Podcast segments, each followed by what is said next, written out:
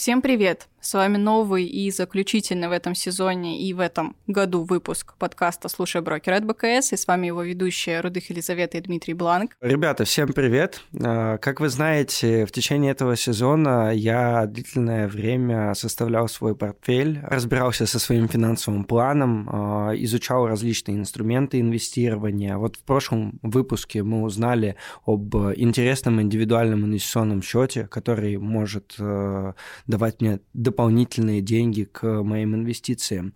И завершить этот выпуск мы хотели бы темой, наверное, только немного связанной с финансами, а, потому что перед тем, как начать инвестировать и там, разобраться своим финансовым планом, надо найти деньги на инвестирование. А откуда они появляются? А, ну, в основном это какой-то доход, который вы получаете от э, своего вида деятельности.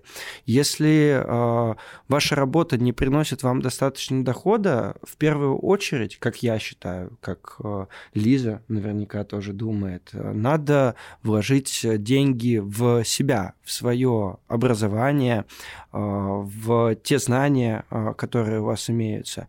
И сегодня мы хотим как раз-таки поговорить о теме, а, связанный с изучением чего-то нового, то, чем вы можете заняться на новогодних праздниках. Да, все мы помним, что в этом выпуске и сезоне Дима играл роль диванного инвестора, но а, мы не хотели сказать ничего против альтернативных каких-то источников информации, но именно вот сегодня мы бы хотели разобраться, какие источники можно считать качественными и на которые можно опираться при инвестировании, а какие, ну, наверное, стоит обойти стороной.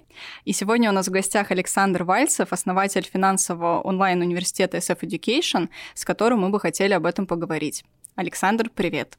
Да, друзья, всем привет. Спасибо, что пригласили. С удовольствием а, а, поговорю на эту тему, отвечу на вопросы. А, значит, в двух словах о себе. Как меня уже представили, зовут Александр Вальсов, основатель SF. У меня интересный опыт в том плане, что я обучался за границей в свое время. А, это было, правда, лет 10 назад почти. Учился в университете Торонто, это в Канаде. А, в то время топ-20 вузов мира считался. Также жил за границей какое-то время, потом я работал в Москве в финансовом секторе, в инвестиционном банкинге. И вот последние, получается, там 6-7 лет развиваю Self-Education, где мы, соответственно, готовим людей карьере в финансах и вообще на, на позиции в финансах. Поэтому мне близка тема как образования, так и инвестиций, так и э, работы в финансовой сфере, потому что, соответственно, у меня есть там опыт. Почему ты решил вообще пойти в обучение? Ну, на самом деле, довольно случайно это произошло, да, у меня нет э, лично у меня какого-то педагогического образования, на самом деле даже финансы я пошел относительно случайно. Меня с детства интересовала там тема бизнеса. Как бы вырос в 90-е, это было тогда популярно очень. А, но при этом мне нравилась математика, я умел считать, и я думал, какие там области в бизнесе используют вот это. Вот. И когда учился в школе, я заканчивал последний класс в Канаде, а, я у меня, так сказать, случился предмет под названием финансовый учет, а, также была экономика, и мне как-то вот это зашло, я понял, что вот это то направление общее, да, которое мне интересно. Дальше, соответственно, уже там на первом курсе вуза начал лично разбираться, понял, что мне интересно именно в финансах. А образование, а, скажем так, у меня был просто ресурс э, ВК, когда ВК был еще очень популярен. Ну, была своя группа, называлась «Сите финансе» или «Сообщество финансистов». А, я еще в тринадцатом году ее открыл, когда был на последнем курсе вуза. И э, как бы туда просто... Там просто публиковал какие-то материалы, которые находил в интернете. А там то, что меня интересовало, в первую очередь, по финансам. Ну и как-то начал собираться фоллоуинг. И потом э, я вообще пытался делать что-то совсем другое, но так получилось, что я провел какой-то открытый урок по теме финансового моделирования, понял, что людям это интересно, и просто начал там делать посты, типа, ребят, вот делаем а, двухдневные интенсивы по такой-то тематике, и с тех пор как бы все пошло-поехало. То есть увидел, что есть спрос, а плюс а, мне, в принципе, нравится лично там как бы людей чему-то учить, что-то рассказывать, потому что я считаю, что это мне самому помогает структурировать информацию. А, ну и как-то так получилось, что это еще все легло на общий тренд онлайн-образования, и вот я нахожусь там, где нахожусь. В общем-то, в двух словах так. С чего бы ты посоветовал начать а, человеку, который планирует заняться инвестициями, но, возможно, у него еще нет опыта и вообще нет знаний в этой сфере, ну, который, например, пользовался вкладами, но хочет пойти на рынок ценных бумаг? У всего, как мне кажется, должна быть база. Вот, а база, она закладывается обычно через учебники какие-то и книги. Вот, наверное, вопрос поставим так. Э, какие книги обязательны к прочтению там, любому начинающему инвестору? Ну, смотрите, я, э, я согласен, да, что должна быть база. Мне кажется, самое главное, что человек должен а, понять, да, это как бы он должен понять, чего он не знает. Это вот как были такие раньше игры э, компьютерные, да, вот где стратегия была, и, и ты как бы находился, так сказать, в своем мирке, все вокруг было черное, и когда ты там ходил вправо-влево, э, этот туман рассеивался, и ты понимал лучше, э, что, что у тебя за земля вообще, где ты находишься, кто тебя окружает и так далее.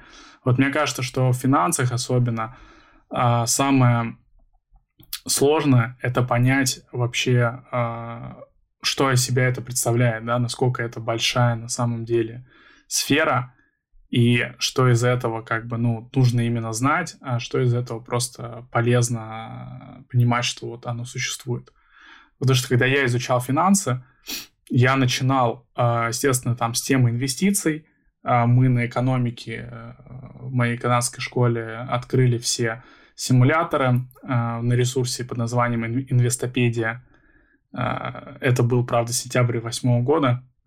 Вот, и после того, как мы открыли, через три недели э, все наши виртуальные портфели э, потеряли там процентов 30 или 40 э, от своей стоимости, и большинство людей забили на это. Ну, кто в классе со мной учился, потому что учитель сделал конкурс симуляторов. Вот, а, то есть я не знал, да, чего я не знаю. То есть, как бы, окей, есть какая-то биржа, а там можно было покупать какие-то бумаги. Почему-то я мог покупать американские бумаги, но не мог покупать российские бумаги. Не понимал, почему.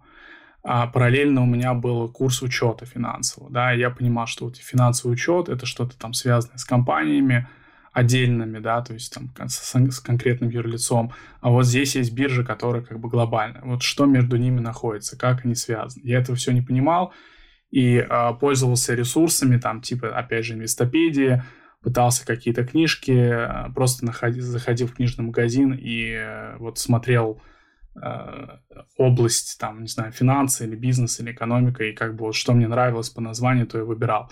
И как-то вот так со временем, плюс какие-то курсы еще брал на первом курсе университета, у меня как-то сложилась эта картинка, но это заняло реально много времени, там много лет. Поэтому мне кажется, что э, нужно, нужно начинать с того, чтобы понимать, вот из чего состоит эта база, а, и э, какие книжки порекомендую читать.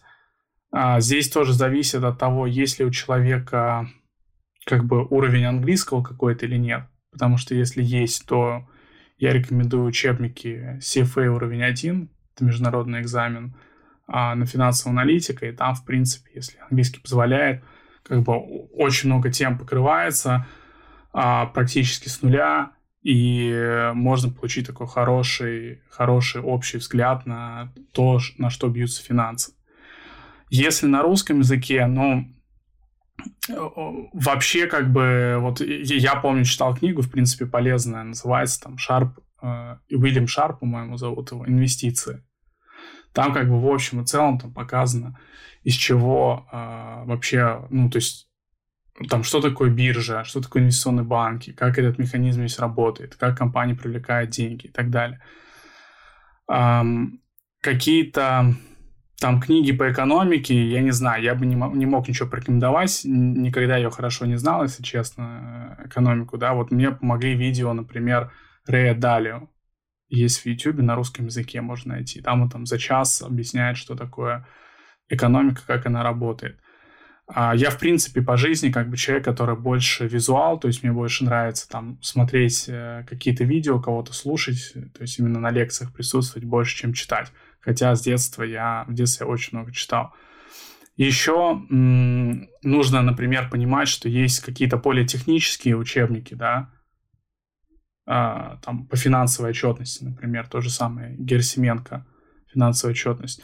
Но м- как бы если вы начнете именно с этого, то просто может стать скучно, и вы сразу как бы углубитесь в какую-то тематику, которая не является там ну, для вас э, первоочередной, возможно.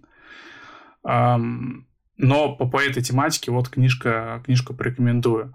Э, если говорить там про такую больше философию инвестиционную, да, то опять же есть там э, Бенджамин Грэм, а, «Разумный инвестор». Я его, помню, читал там лет 10 назад отрывочно. Вот сейчас заказал на Амазоне в оригинале почитать с нуля. Просто как бы вернуться к истокам, хотя, естественно, я все это знаю. Сдавал тот же самый CFA уровень 1, а, понимаю как бы многие нюансы. Но хочется часто вернуться к каким-то фундаментальным знаниям, особенно в эпоху, когда вообще непонятно, как формируется цена на какие-то финансовые инструменты, почему они резко взлетают, другие резко падают, да, то есть хочется иметь какой-то стержень, понимать э, какие-то фундаментальные вещи, которые в долгосрочной перспективе неизменны. Я рекомендую, э, ну, если есть возможность в оригинале, но я думаю, в переводе тоже есть, это эссе Уоррена Баффета. Э, тоже хороший такой трактат по разным темам, касающимся там и оценки бизнеса, и отчетности, и налогов, и каких-то производных финансовых инструментов и так далее. Но это, опять же, такой более философский как бы трактат с точки зрения того, что вам уже нужно что-то знать, чтобы понимать, о чем там идет речь. Я не думаю, что есть, не могу порекомендовать какую-то базовую книжку, которая покрывает там все направления, которые нужно знать, да, то есть, скорее всего, просто есть хорошие труды по отдельным темам, нужно понимать, какие темы вас интересует в самом начале. Ну, в принципе, несколько книжек э, можно уже выписать для дальнейшего изучения. А, обязательно напишем их э, в выпуске, чтобы легко было найти потом и заказать в интернете. Да, и, кстати, если наши слушатели знают какие-то другие классные книги, которые им понравились, которые им помогли, тоже пишите в комментариях и постараемся как-то обменяться знаниями и интересными книгами. А, Саш, подскажи, какие направления обучения сейчас вообще пользуются наибольшим спросом? То есть, э, например, в вашей онлайн... У нас, да. То есть, например, в вашем онлайн-университете. А, то есть это там криптовалюта или как раз базовые какие-то курсы? Ну, то есть куда сейчас тренд идет?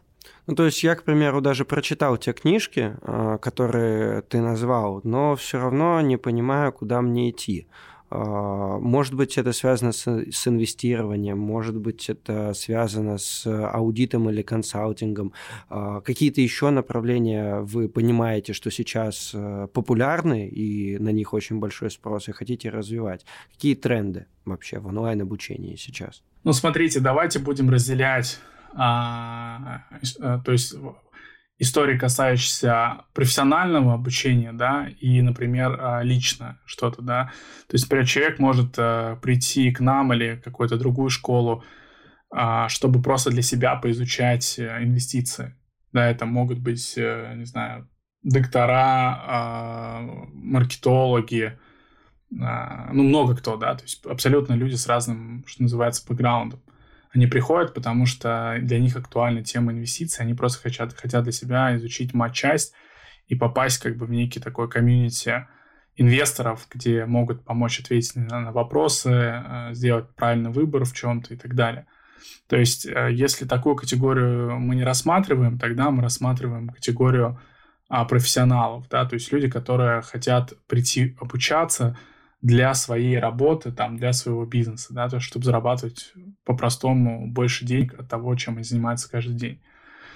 Их тоже можно разделить там на две категории. Это люди, которые, ну, а, интересуются именно фи- э, работой в финансах, а, ну, в общем и целом, да, работой в финансах, или люди, которые просто там, условно говоря, человек там таксист, да, хочет, э, хочет зарабатывать больше, заниматься интеллектуальным трудом. Я знаю, сейчас Яндекс таксистов э, учат да. программированию.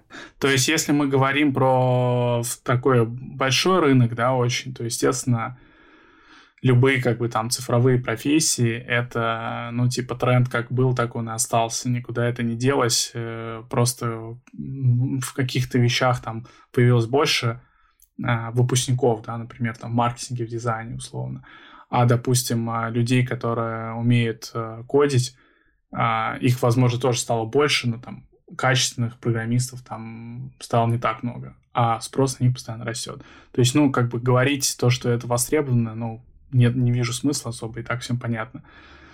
Um, поэтому, ну, с точки зрения цифровых профессий я не, не могу сейчас пока особо прокомментировать, но с точки зрения того, а, что люди изучают у нас и что у нас востребовано, да, то это опять же история, связанная с аналитикой, а, как финансовая аналитика, так и бизнес-аналитика, так и там анализ данных, да, там data science – а, причем приходят в том числе финансисты, которые там обучаются питону и математике, а, потому что им нужно для работы, либо они хотят там сменить сферу деятельности. А, в том числе приходят люди, которые занимаются, не знаю, допустим, бухгалтера, они хотят больше заниматься каким-то интеллектуальным таким больше трудом, они идут к нам на аналитику, да, чтобы перевестись там в финансовую аналитику в своей компании или в другой компании.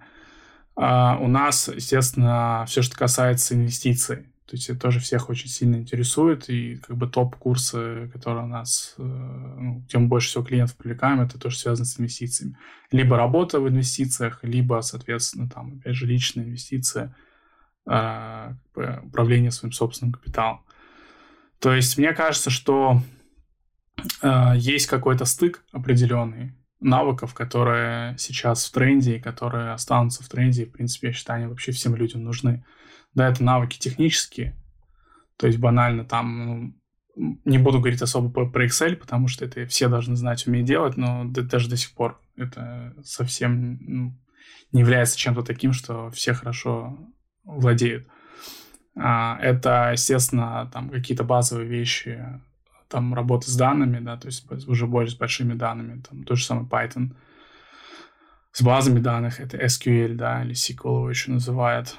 А, ну и, соответственно, то, что касается там презентаций. Причем презентация имеется в виду не просто технический какой-то инструмент, там, в виде там, PowerPoint, Figma, там, чего-то подобного, но прежде всего структурирование. Да, то есть структурированное мышление — это такой, наверное, больше soft skill, да, чем hard skill — но он как был востребован, так остается и будет дальше еще более востребован, потому что информации очень много, нужно правильно уметь ее структурировать, подавать и не тратить на это много времени. Ну и, конечно, все, что связано с финансами, я считаю, это абсолютно точно в тренде и будет продолжаться, потому что а, исторически мы видели, что есть вот люди, например, работают в маркетинге – есть люди, там работают в продукте, есть финансисты, и они все как бы немножко по-своему мыслят, а в конце концов э, в мире, да, все приводит к какому-то общему знаменателю. Как правило, это то, что связано с финансами. Какая-то акционерная стоимость, там, показатели прибыли и так далее. И люди, э, мы замечаем тоже у себя, которые работают в других сферах, понимают, что им нужно знать как бы такие профессиональные операционные финансы – и они приходят тоже обучаться для того, чтобы на одном языке разговаривать со своими там начальниками, с финансистами, инвесторами и так далее. Поэтому вот если резюмировать, такие технические навыки, это финансовые знания, и это soft skills э, в части особенно системного структурированного мышления. А вот подскажи, ты уже в начале выпуска сказал, что ты обучался в Торонто в одном из лучших университетов мира, и вот сейчас ты основатель онлайн университета. А какие различия между вот университетским образованием, да, которое получает человек, и вот а, курсы, онлайн-обучение, да, какие-то еще, а, там, может быть, мероприятия, где участвуют инвесторы и клиенты, то есть может ли сейчас онлайн образование и обучение заменить вот это вот обучение университетское там, за 4, за 2 года? Либо нет? Либо это совсем разные вещи? и разная экспертиза после прохождения обучения? Я сейчас могу там сравнить, но надо понимать, что я учился лет 10 назад, а вот именно в университете. И, соответственно, возможно, сейчас уже много поменялось. А, но когда я обучался, я абсолютно четко понимал, что то, что мне дают, это имеет мало общего с тем, что я буду делать на работе. А, потому что, ну, что, чтобы было понимание, мы за 4 года обучения в ВУЗе ни разу не садились за Excel. То есть мы там... А, а у меня было абсолютно как бы прикладное обучение, то есть я учился на МСФО, а, попросту говоря, финансовая отчетность, аудит, и мы никогда не работали в каком-то софте, которые работают люди в компаниях. Мы никогда не работали даже в Excel. Мы не строили никакие модели. Мы даже отчетность там компании да, делали как бы на бумаге с карандашом. То есть я понимал, что это не то, чем люди занимаются на работе. И я это понимал, потому что я проходил там параллельно курсы, я проходил стажировки, я понимал, чем люди занимаются. Но были люди, которые как бы этим не занимались, они просто учились, и у них, наверное, тоже закрадывались такие подозрения, что что-то здесь не так. То есть я вообще считаю, и тогда считал, сейчас считаю, что абсолютно все, чему а, можно научить человека для того, чтобы он мог попасть на свою там, первую позицию в финансах, неважно, там это аналитика, финансовый менеджмент, финансовая отчетность, консалтинг, а, какая-то там, не знаю, бизнес-аналитика, да, все, что вот этого касается, это, это все, я считаю, можно пройти там за год. А, потому что я уже ко второму курсу за счет того, что я там параллельно читал книги, а, ходил на разные там тренинги по модерированию и так далее, я уже умел делать вещи, которые я потом спустя три года уже делал на своей full-time позиции.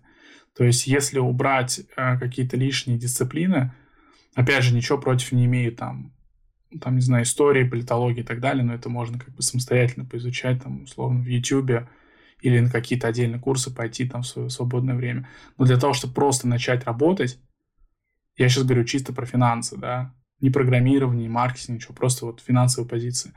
Одного года более чем достаточно. Если человек в школе как бы, ну, как- как-то изучал математику, а, как-то умеет писать, то все, что ему нужно делать на работе, можно пройти за один год. Особенно если ты учишься там с утра до вечера, а, как бы все рабочие дни. Что касается э, в общем, да, там может ли заменить. Э, ну, смотрите, мы на самом деле, наверное, сейчас э, в таком мире находимся, и это продолжается в будущее, то, что люди понимают, что нужно учиться постоянно, что-то новое узнавать, как-то себя апгрейдить и так далее. И поэтому я, говоря про будущее, не вижу смысла, чтобы люди там 4 года как-то изолировались учились в университете, а потом, например, а, приходили в реальную жизнь и начинали там работать, да, потому что э, вполне, как я уже сказал, за один, там, может быть, даже два года можно спокойно изучить профессию, даже очень сложную, типа финансов, и начать работу. И дальше, если хочется двигаться дальше по этой стезе, да, можно делать какие-то апгрейды, а, в виде, там, не знаю, условно, магистратуры или каких, какого-то дополнительного профессионального образования, а, сдавать какие-то сертификации, да, то есть просто растянуть вот это время там на более длинный срок, параллельно совмещая это с работой. А если человек, наоборот, поймет, что это не его, то он не 4 года потратит, а потратит один год, да, и сможет потом быстро переключиться на какую-то более интересующую для него специализацию. То есть э, я думаю, я надеюсь, что в будущем как бы вот эта история с четырьмя годами, она просто исчезнет, потому что нет в этом смысла никакого. Люди могут учиться по чуть-чуть каждый день в течение 10 лет. Но изучать то, что им действительно надо, а не то, после чего они как бы вернутся, что называется, там, из некой э, некого затворничества, да, в реальную жизнь, поймут, что здесь мир-то уже далеко уехал вперед. Да, я здесь с тобой согласна, что, возможно, а, при обучении в университете не все там предметы, да, либо направления а, для конкретного человека, студента полезны, ну, то есть не факт, что он этим будет заниматься, но немного не соглашусь а, в плане Excel и других каких-то вот таких программ технических, потому что, например, э, у меня и на бакалавриате, и потом магистратуре всегда начиналось там с информатики, где был Excel, потом эконометрика, где мы тоже строили модели. Поэтому, наверное, это все таки от специализации, от университета зависит, но я здесь согласна, что это сейчас важно, но информатика уже так плотно входит в нашу жизнь, и, наверное, это не только для работы нужны эти программы, но и дома, когда что-то посчитать и, или зафиксировать, мы тоже их используем. Я думаю, я тоже отчасти соглашусь с Лизой. Э, мы заканчивали с ней магистратуру в финансовом университете, и там нас даже знакомили с терминалом Bloomberg. Вот. То есть там даже не базовый Excel был, а что-то более интересное.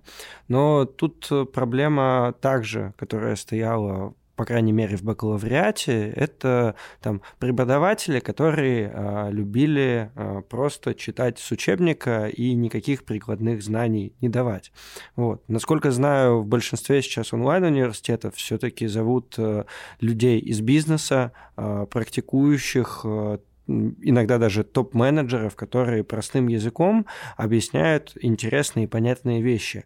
Однако при этом сейчас в инфополе, в Инстаграме, в Телеграме, в Ютубе, ну, столько много назовем их инфо-цыган. Вот я начал этот выпуск с того, что там читал исключительно телеграм-каналы и там их собирался торговать на них. Вот в части образования также очень много людей, которые называют себя экспертами, продают э, свои курсы, э, а на выходе ты получаешь мало знаний. Вот у меня в связи с этим два вопроса. Во-первых, э, как оценить, как, наверное, найти э, хороший э, курс, который действительно принесет тебе пользу. А во-вторых, насколько вот я закончу, получу онлайн-образование, оно сейчас котируется при дальнейшем трудоустройстве в России или за рубежом? Ну, давай начну со второго. По поводу того, как это котируется, смотрите, а, ну, начнем с того, что все зависит от э, направления, да, потому что, ну, там, условно, в IT вообще не важно, там даже есть у тебя высшее образование или нет, откровенно говоря. То есть я знаю лично людей, которые там на позиции там, чуть ли не CTO, у них даже вышки нет. А, у них просто огромное количество опыта, и они много чего знают. То есть э, зависит э, от направления, да, то же самое касается, там, не знаю, маркетинга, дизайна, а, возможно, даже бизнес-аналитики. То есть э, там, где большой спрос и где а, индустрия относительно недавние, то есть получили, так сказать, какой-то новый виток развития, там, последние 10 лет, там, в принципе, требования более такие гладкие, и обычно никто особо не смотрит на то, где ты учился, и если у тебя вообще там законченный выше или нет.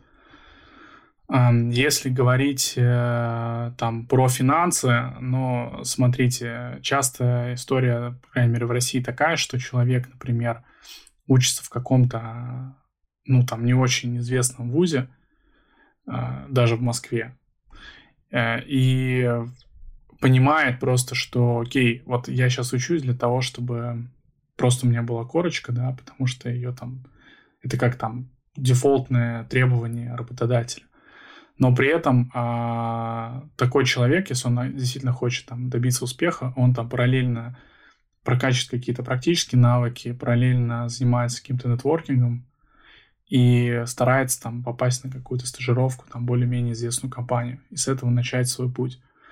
То есть, насколько онлайн-образование котируется в финансах или в, там, не знаю, юриспруденции, в таких более традиционных направлениях, наверное, больше котируется как некое дополнительное обучение, нежели основное. В отличие от э, вышеназванных там направлений в цифровых профессиях. А с другой стороны, э, мы понимаем, что там ну, придет свое время, да, и это, это будет уже абсолютно неважно. Потому что главнее, там, что человек умеет делать, как он умеет общаться, а, насколько он там клиентоориентированный и так далее. Да, это более важно, чем там вуз, который он закончил. Что касается Запада, ну, здесь э, что можно сказать там про финансы конкретно, да? Когда даже я еще учился там 10 лет назад в университете Торонто, я видел, что очень много людей, которые а, работали на тех позициях, куда я стремился, там инвестиционный банкинг, управление активами, консалтинг, у них даже не было финансового образования. То есть там были ребята с исторического факультета, политологии, а, были юристы, которые работали в финансах, а, был какой-то там general business, да, то есть который не является ну, вот, спецификой финансовой. И люди, тем не менее, работали, да, каким-то образом не попадали. Либо это какой-то нетворкинг был, либо у них какой-то был опыт работы, который они выгодно умели продавать, либо они сдавали какие-то сертификации международные, да, которые позволяли как бы работодателю потенциальному понять, что человек э, не только стремится попасть в сферу, но и непосредственно обладает необходимыми знаниями в этом. То есть э, за рубежом, э, не имея даже профильного образования, все равно можно было там работать в финансах, нужно было просто там чуть по-другому подойти к этому вопросу. Что касается конкретно, как котируется там онлайн, не онлайн, э, ну, смотрите, да, начнем с того, что многие университеты, да, до сих пор там в таком формате пандемийном, да, работают э, что-то, что, какие-то курсы чисто онлайн идут, где-то там нужно один или два раза в неделю приезжать в кампус. Вот у меня сестра, например, младшая сейчас учится тоже в университете там, и э, тоже они там не каждый день ездят на лекции. То есть э, за счет пандемии, да, э, мы понимаем, университеты, то есть мы понимаем, что университеты тоже обучать начинают онлайн. И со, со, со временем, конечно, люди будут там все больше вопросов вставать, зачем мне там давать огромные деньги, а за границей это обычно очень дорого. А, зачем мне отдавать огромные деньги, чтобы точно так же обучаться онлайн? То есть э, вопрос основной в том, что ВУЗ, наверное, дает какую-то элитарность, да, возможно, что вот если ты учился в крутом ВУЗе, то, значит, э, на твое резюме обратят внимание – и тебя позовут на собеседование. Но с другой стороны, да, если ты развиваешь какие-то коммуникативные навыки, умеешь знакомиться с людьми, э, с раннего возраста начинаешь как-то работать, то, наверное, тебе будет несложно, даже не, не обладая дипломом из хорошего вуза или, в принципе, не обладая дипломом, просто, э, сказать, пройти вот этот путь э, просто другим немножко образом, чем это делают по классике. Поэтому мне кажется, что вот эта грань там будет стираться, она уже стирается между онлайн-образованием и офлайн-образованием. И я думаю, что со временем в таких более прикладных а, профессиях а, вуз, в принципе, будет необязательным. Или люди смогут как-то совмещать просто работу с учебой и растягивать это на большое количество лет. А, первая часть вопроса у тебя была, как отличить там инфо-цыганство от качественного образования. Но смотрите, самое, самое простое, что мне кажется, нужно усе- усечь, да, засечь у себя, зарубить носу, то, что ничего хорошее быстро не делается. Вот это, наверное, самая главная такая мысль. То есть, э, почему там вы считаете, что доктор должен там учиться 8-10 лет, чтобы стать профессионалом, а вы можете там, не знаю, за 2-3 недели или там за 2 дня пройти какой-то марафон по инвестициям научиться инвестировать. То есть вы считаете, что а, то, что касается денег, это настолько проще, чем то, что касается человеческого тела, учитывая, что деньги это то, о чем мы там думаем, делаем каждый день э, почти всю свою жизнь. Но вот надо задаться таким вопросом, да, то есть в первую очередь и понять, что если ты хочешь э, конкретно стать э, человеком, который на хорошем уровне в чем-то разбирается, это займет время. И я уже выше говорил то, что, на мой взгляд, если там каждый день учиться, то за год можно изучить все, что нужно для того, чтобы работать на финансовой позиции там, ну, какого-то первого года. А, поэтому, что касается инвестиций, а, здесь, наверное, какой-то необходимый пакет, багаж знаний можно получить, может быть, за более короткий срок, да, потому что вам не нужно прям углубляться в детали, там, какие-то там формулы, э, в формулах сильно разбираться, там, модели строить но э, все равно это займет ну, месяца. И плюс это тема, которую нужно постоянно подпитывать, а не так, что вы сейчас поучились и все, теперь вы все знаете. Такого не бывает. Но я еще от себя добавлю, э, что инвестиции не только надо просто взять, прочитать, посмотреть видеоуроки, их надо пробовать. Ты пока не откроешь брокерский счет, не совершишь свои первые сделки, ты инвестициям никогда не научишься по книжкам. Э, недостаточно просто взять и посмотреть. Но в начале своего пути обязательно надо. Да. Наоборот, прежде чем начинать что-то пробовать делать, нам нужно хотя бы прочитать, что это и куда ты идешь. И куда ты хочешь прийти вообще. Ну да, более того, там уже постоянно что-то новое появляется в виде продуктов, да, то есть э, там несколько лет назад там был краудфандинг популярен, да, были потом популярны вот эти все там uh, initial coin offerings, да, вот эти ico которые там на 95% были каким-то фродом. А потом появились там год назад, ну где-то, может быть, чуть больше спаки, так называемые, да. А сегодня я узнал, что, э, оказывается, а, а, можно делать краудфандинг а, через э, SEC, да, то есть э, комиссия ценным бумагам в Штатах. Для меня это было открытием, да, что, оказывается, это все регулируется. Um, то есть э, это вещи, которые, то есть постоянно что-то новое появляется, люди начинают как бы в это кидаться, нужно, нужно в этом разобраться, да. Я, например, когда э, появились спайки, очень долго не мог найти какую-то нормальную информацию по ним. Потом, э, по сути, там на том YouTube-канале, который я смотрю там с 2008 года, а, на американском YouTube-канале там а, парень прям разобрал спак, как мне нравится, там, в Excel э, с точки зрения финансовой модели и так далее. Вот я именно таким образом это усвоил. То есть постоянно что-то новое появляется, и это нужно тоже помнить. Но возвращаясь э, к тому, что там инфо-цыганство, да, смотрите, мне кажется, важно, ну, то есть, да, быстрые результаты у вас не будут, какие-то отдельные вещи, да, вы можете быстро поизучать, понять, но поймите, что то, что вы изучите, скорее всего, это будет капля в море, потому что финансы просто огромнейшая сфера. Второе, да, наверное, нужно понимать, какой бэкграунд у людей, кто вас обучает. А, к сожалению, у профессионалов есть такая проблема, что они могут быть профессионалами в своем деле, но они очень плохо объясняют. Я с этим сталкиваюсь постоянно в рамках своей работы в ИСЭП, да, что мы привлекаем какого-нибудь крутого препода, но он не умеет разговаривать его приходится там обучать, там, как правильно разносить свои мысли, да, там, помогать ему с презентациями и так далее, чтобы он, ну, хотя бы мог тот багаж знаний, который у него накопился, объяснить таким образом, чтобы людям было понятно. Гораздо проще людям, которые не являются профессионалами, имеют бэкграунд, не знаю, там, в маркетинге, в продажах, еще в чем-то. Гораздо проще таким людям как бы выкатить свой продукт на рынок, а, и потом а, пересказывать э, какие-то вещи, которые вы можете там бесплатно найти в интернете, особенно если у вас английский язык есть.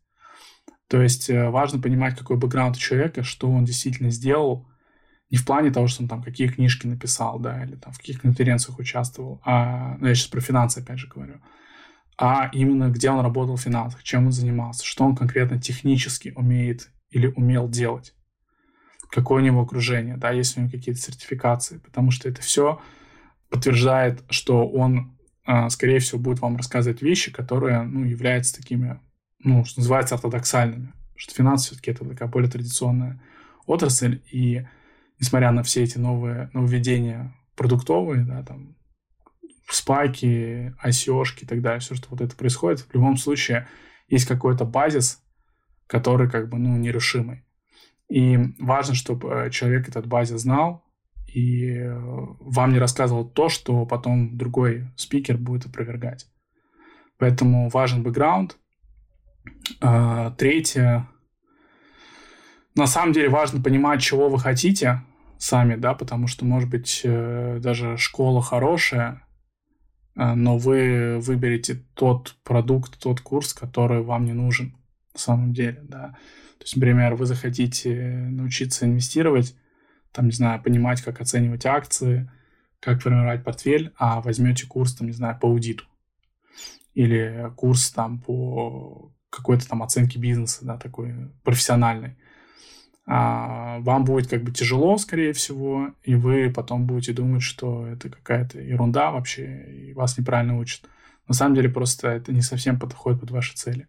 есть вам нужно для себя понимать, какие у вас цели, и на основе этого уже э, выбирать как бы программу обучения. Так что как-то так. Но, к сожалению, инфо-цыганство, оно э, именно, ну вот, на мой взгляд, да, именно в России, как бы на русскоязычном пространстве очень сильно процветает. А, потому что как на Западе, да, там тоже есть разные ребята, там мотивационные спикеры, но как бы ты понимаешь, что это мотивационный спикер, и ты идешь туда ради эмоций, а не потому, что ты реально думаешь, что этот человек тебя научит, э, там, не знаю, финансам, программированию, маркетингу, еще чему-то, именно таким техническим вещам. Наверное, связано с тем, что у нас как бы люди хотят там быстрых результатов, и думают, что там, не знаю, у них очень хороший образовательный бэкграунд, и что они сейчас там в любую сферу могут пойти, имея знания там со школы или с вуза, смогут быстро это освоить. Но это по большей части не так. А сколько сейчас э, вообще в целом может стоить качественное образование, в том числе онлайн, потому что не так давно у нас э, с Димой был диалог, он уже сказал, что мы учились вместе в магистратуре в одном университете, и зашел разговор э, об аспирантуре, и, собственно, в частности, о цене, и Дима назвал одну цифру, в которой я немного усомнилась, посмотрела, и оказалось, что там Дима забыл один нолик. Вот, поэтому университетское образование не такое уж и дешевое. Вот что ты скажешь про онлайн, потому что мне кажется, что в онлайн-образовании это тоже не все прям можно себе позволить. Давайте начнем с того, что онлайн-образование, как бы оно, э, то есть это не там черное и белое, да, там Бэтмен и его там антагонист, это, это, это одного поля ягода, просто в другом формате. Поэтому исторически, почему онлайн-образование было дешевле, потому что а, идея была в том, что как бы вот записали какие-то уроки, сделали какие-то задания, это все автоматизировали, и теперь как бы те затраты, которые понесли в самом начале, их можно масштабировать там на огромное количество людей, и, соответственно, э, то есть стоимость на человека может быть очень низкая. Это действительно так в некоторых вещах, да, например, э, там Coursera, Udemy, edX – какие-то другие вот эти платформы, в том числе есть масса бесплатных. Там действительно можно а, курсы пройти либо бесплатно, либо там за условные там, пару-тройку тысяч рублей. А, но нужно понимать, что это конкретные какие-то курсы, где вы берете, прокачиваете какой-то один навык, а, причем а, не факт, что здесь кто-то будет вам помогать с какими-то вопросами, а, не факт, что есть какой-то даже чат с поддержкой, да, то есть это просто как бы, ну, вот видео, которое а, более высоком качестве и на более понятном языке написано, чем на YouTube, вот, а где есть там какие-то сопутствующие файлы и так далее. То есть есть такой формат а, онлайн-образования, называется еще он MOOC, это, не помню, как расшифровка там на английском, в общем, это какие-то массовые курсы, да, такие, где там они обычно довольно короткие, идут там, может, часов 10 или меньше – и э, прокачивают какие-то конкретные навыки. Если мы говорим о том, что это все-таки э, история с тем, что есть э, интеракция с преподавателями, есть какие-то живые занятия, там э, в онлайн формате или там в смешанном формате, да, то есть там часть занятий онлайн, часть занятий в классе. Если мы говорим о том, что есть какие-то там а, большие практические работы с, с проверкой от преподавателя. А если есть какие-то тесты, где там человек задает вопросы, потом преподаватель ему помогает, проводит какой-то разбор, то везде, где присутствует какая-то вот эта интер, интеракция с живым человеком, это все, естественно, добавляет э, стоимости. Опять же, чисто с точки зрения бизнеса надо понимать, что а, реклама, она не бесплатная. Да? И для того, чтобы захватить э, какую-то аудиторию и дальше из этой аудитории выцепить какой-то небольшой процент в виде платящих клиентов, нужно заплатить деньги. И, соответственно, там с, ростом онлайн-образования, в частности, увеличились затраты на привлечение клиентов, и, а, как правило, это отображается в цене курсов. Потому что ну, для того, чтобы в принципе, юнит-экономика, что называется, сходилась, ну, вы должны зарабатывать там больше с клиента, чем вы на него тратите. причем желательно на первой же продаже, потому что если это какие-то длинные курсы, то, как правило, там каких-то повторных продаж в ближайшее время после окончания этого курса не будет. То есть, как бы, жизнь клиента, она длинная, но частота покупок, она будет э, довольно низкой. Поэтому э, рекламные затраты сильно выросли. Я это могу сказать, там, последние пару лет, там, возможно, раз в 5-6 выросли, да, по сравнению с тем, что было тогда. Как следствие, это сказывается э, в цене курса. Но, с другой стороны, это все равно сильно дешевле, тем не менее, чем э, обучаться в ВУЗе. Другой вопрос, что как бы что мы сравниваем, да, если мы сравниваем, естественно, там МЕФ, Вышка, РЭШ и так далее, то очевидно, что у них будет очень дорогое образование, оно, скорее всего, качественное, из того, что я знаю, и это просто очень сильный бренд, который позволит человеку там э, войти в нужные офисы, да, и попробовать себя продать там. То есть, э, если мы говорим про какие-то другие такие вузы, там, средненькие, то, конечно, очевидно, что они переоценены. И то, что там за счет э, онлайн-курсов можно, конечно, эти все знания там получить, особенно если на это потратить свое время и усилия и э, при этом можете там с работой это совмещать, э, параллельно можете найти работу какую-то, да, то есть вы не будете сильно привязаны, ограничены, как-то связаны по рукам. Вот, но, опять же, да, мы понимаем, что вузы все-таки это тоже история, особенно для мужчин в России, это не только история там с, с обучением, но и там э, с армейской обязанностью, да, а, поэтому а, часто, э, то есть преимущество там тех же самых магистратур, аспирантур, а в том числе в том, что вы можете совершенно там легально не попасть в армию. И это, соответственно, тоже имеет определенную ценность, определенную стоимость. Поэтому и вузы это тоже понимают. Так что, если резюмировать, ну, давайте скажем так, что всегда есть возможность чему-то обучиться бесплатно или условно бесплатно. Есть для этого огромное количество ресурсов, а, потому что технологии позволяют это делать. Если мы говорим о том, что я какой-то смешанный формат обучения, или если вы общаетесь непосредственно со своим, у вас какой-то репетитор собственный, либо у вас какой-то эксперт, которому можете там почти в любое время суток написать, он вам даст какой-то развернутый ответ, то это, естественно, добавляет стоимости, это как бы становится дороже.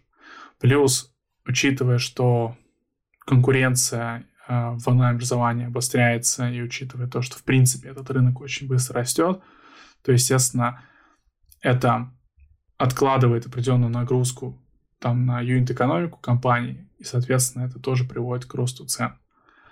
А, думаю, что со временем онлайн-образование там, ну, оно, конечно, не будет стоить столько, сколько офлайн, а, но я не думаю, что офлайн в принципе будет существовать э, сам по себе. То есть они, э, эти два формата как-то сольются просто в некий смешанный гибрид, и э, ценник, он выровняется. Да, то есть как бы таких цен, как раньше в офлайне, наверное, не будет, или будет для очень небольшого количества людей. А большинство людей будут учиться по какой-то там средней такой цене, не очень низкой, не очень высокой, и э, формат будет тоже смешанный. Я думаю, что мы, мы придем в конце концов к этому. Саш, спасибо большое за полезную информацию. Я думаю, что наши слушатели сегодня узнали много как про онлайн-образование. Обязательно почитают книжки, а, которые ты рассказал. Я хочу пожелать всем а, учиться, развиваться, не стоять на месте, а, заниматься любимым делом и уже после этого начинать инвестировать. Сначала инвестируйте в себя, потом инвестируйте в фондовые рынки, ценные бумаги, возможно, какие-то другие альтернативные инвестиции. А я хочу пожелать всем хорошего наступающего Нового года, и мы с вами увидимся, услышимся уже в следующем сезоне в 2022 году. Всем спасибо. Пока. Всем пока. Всем пока, успехов.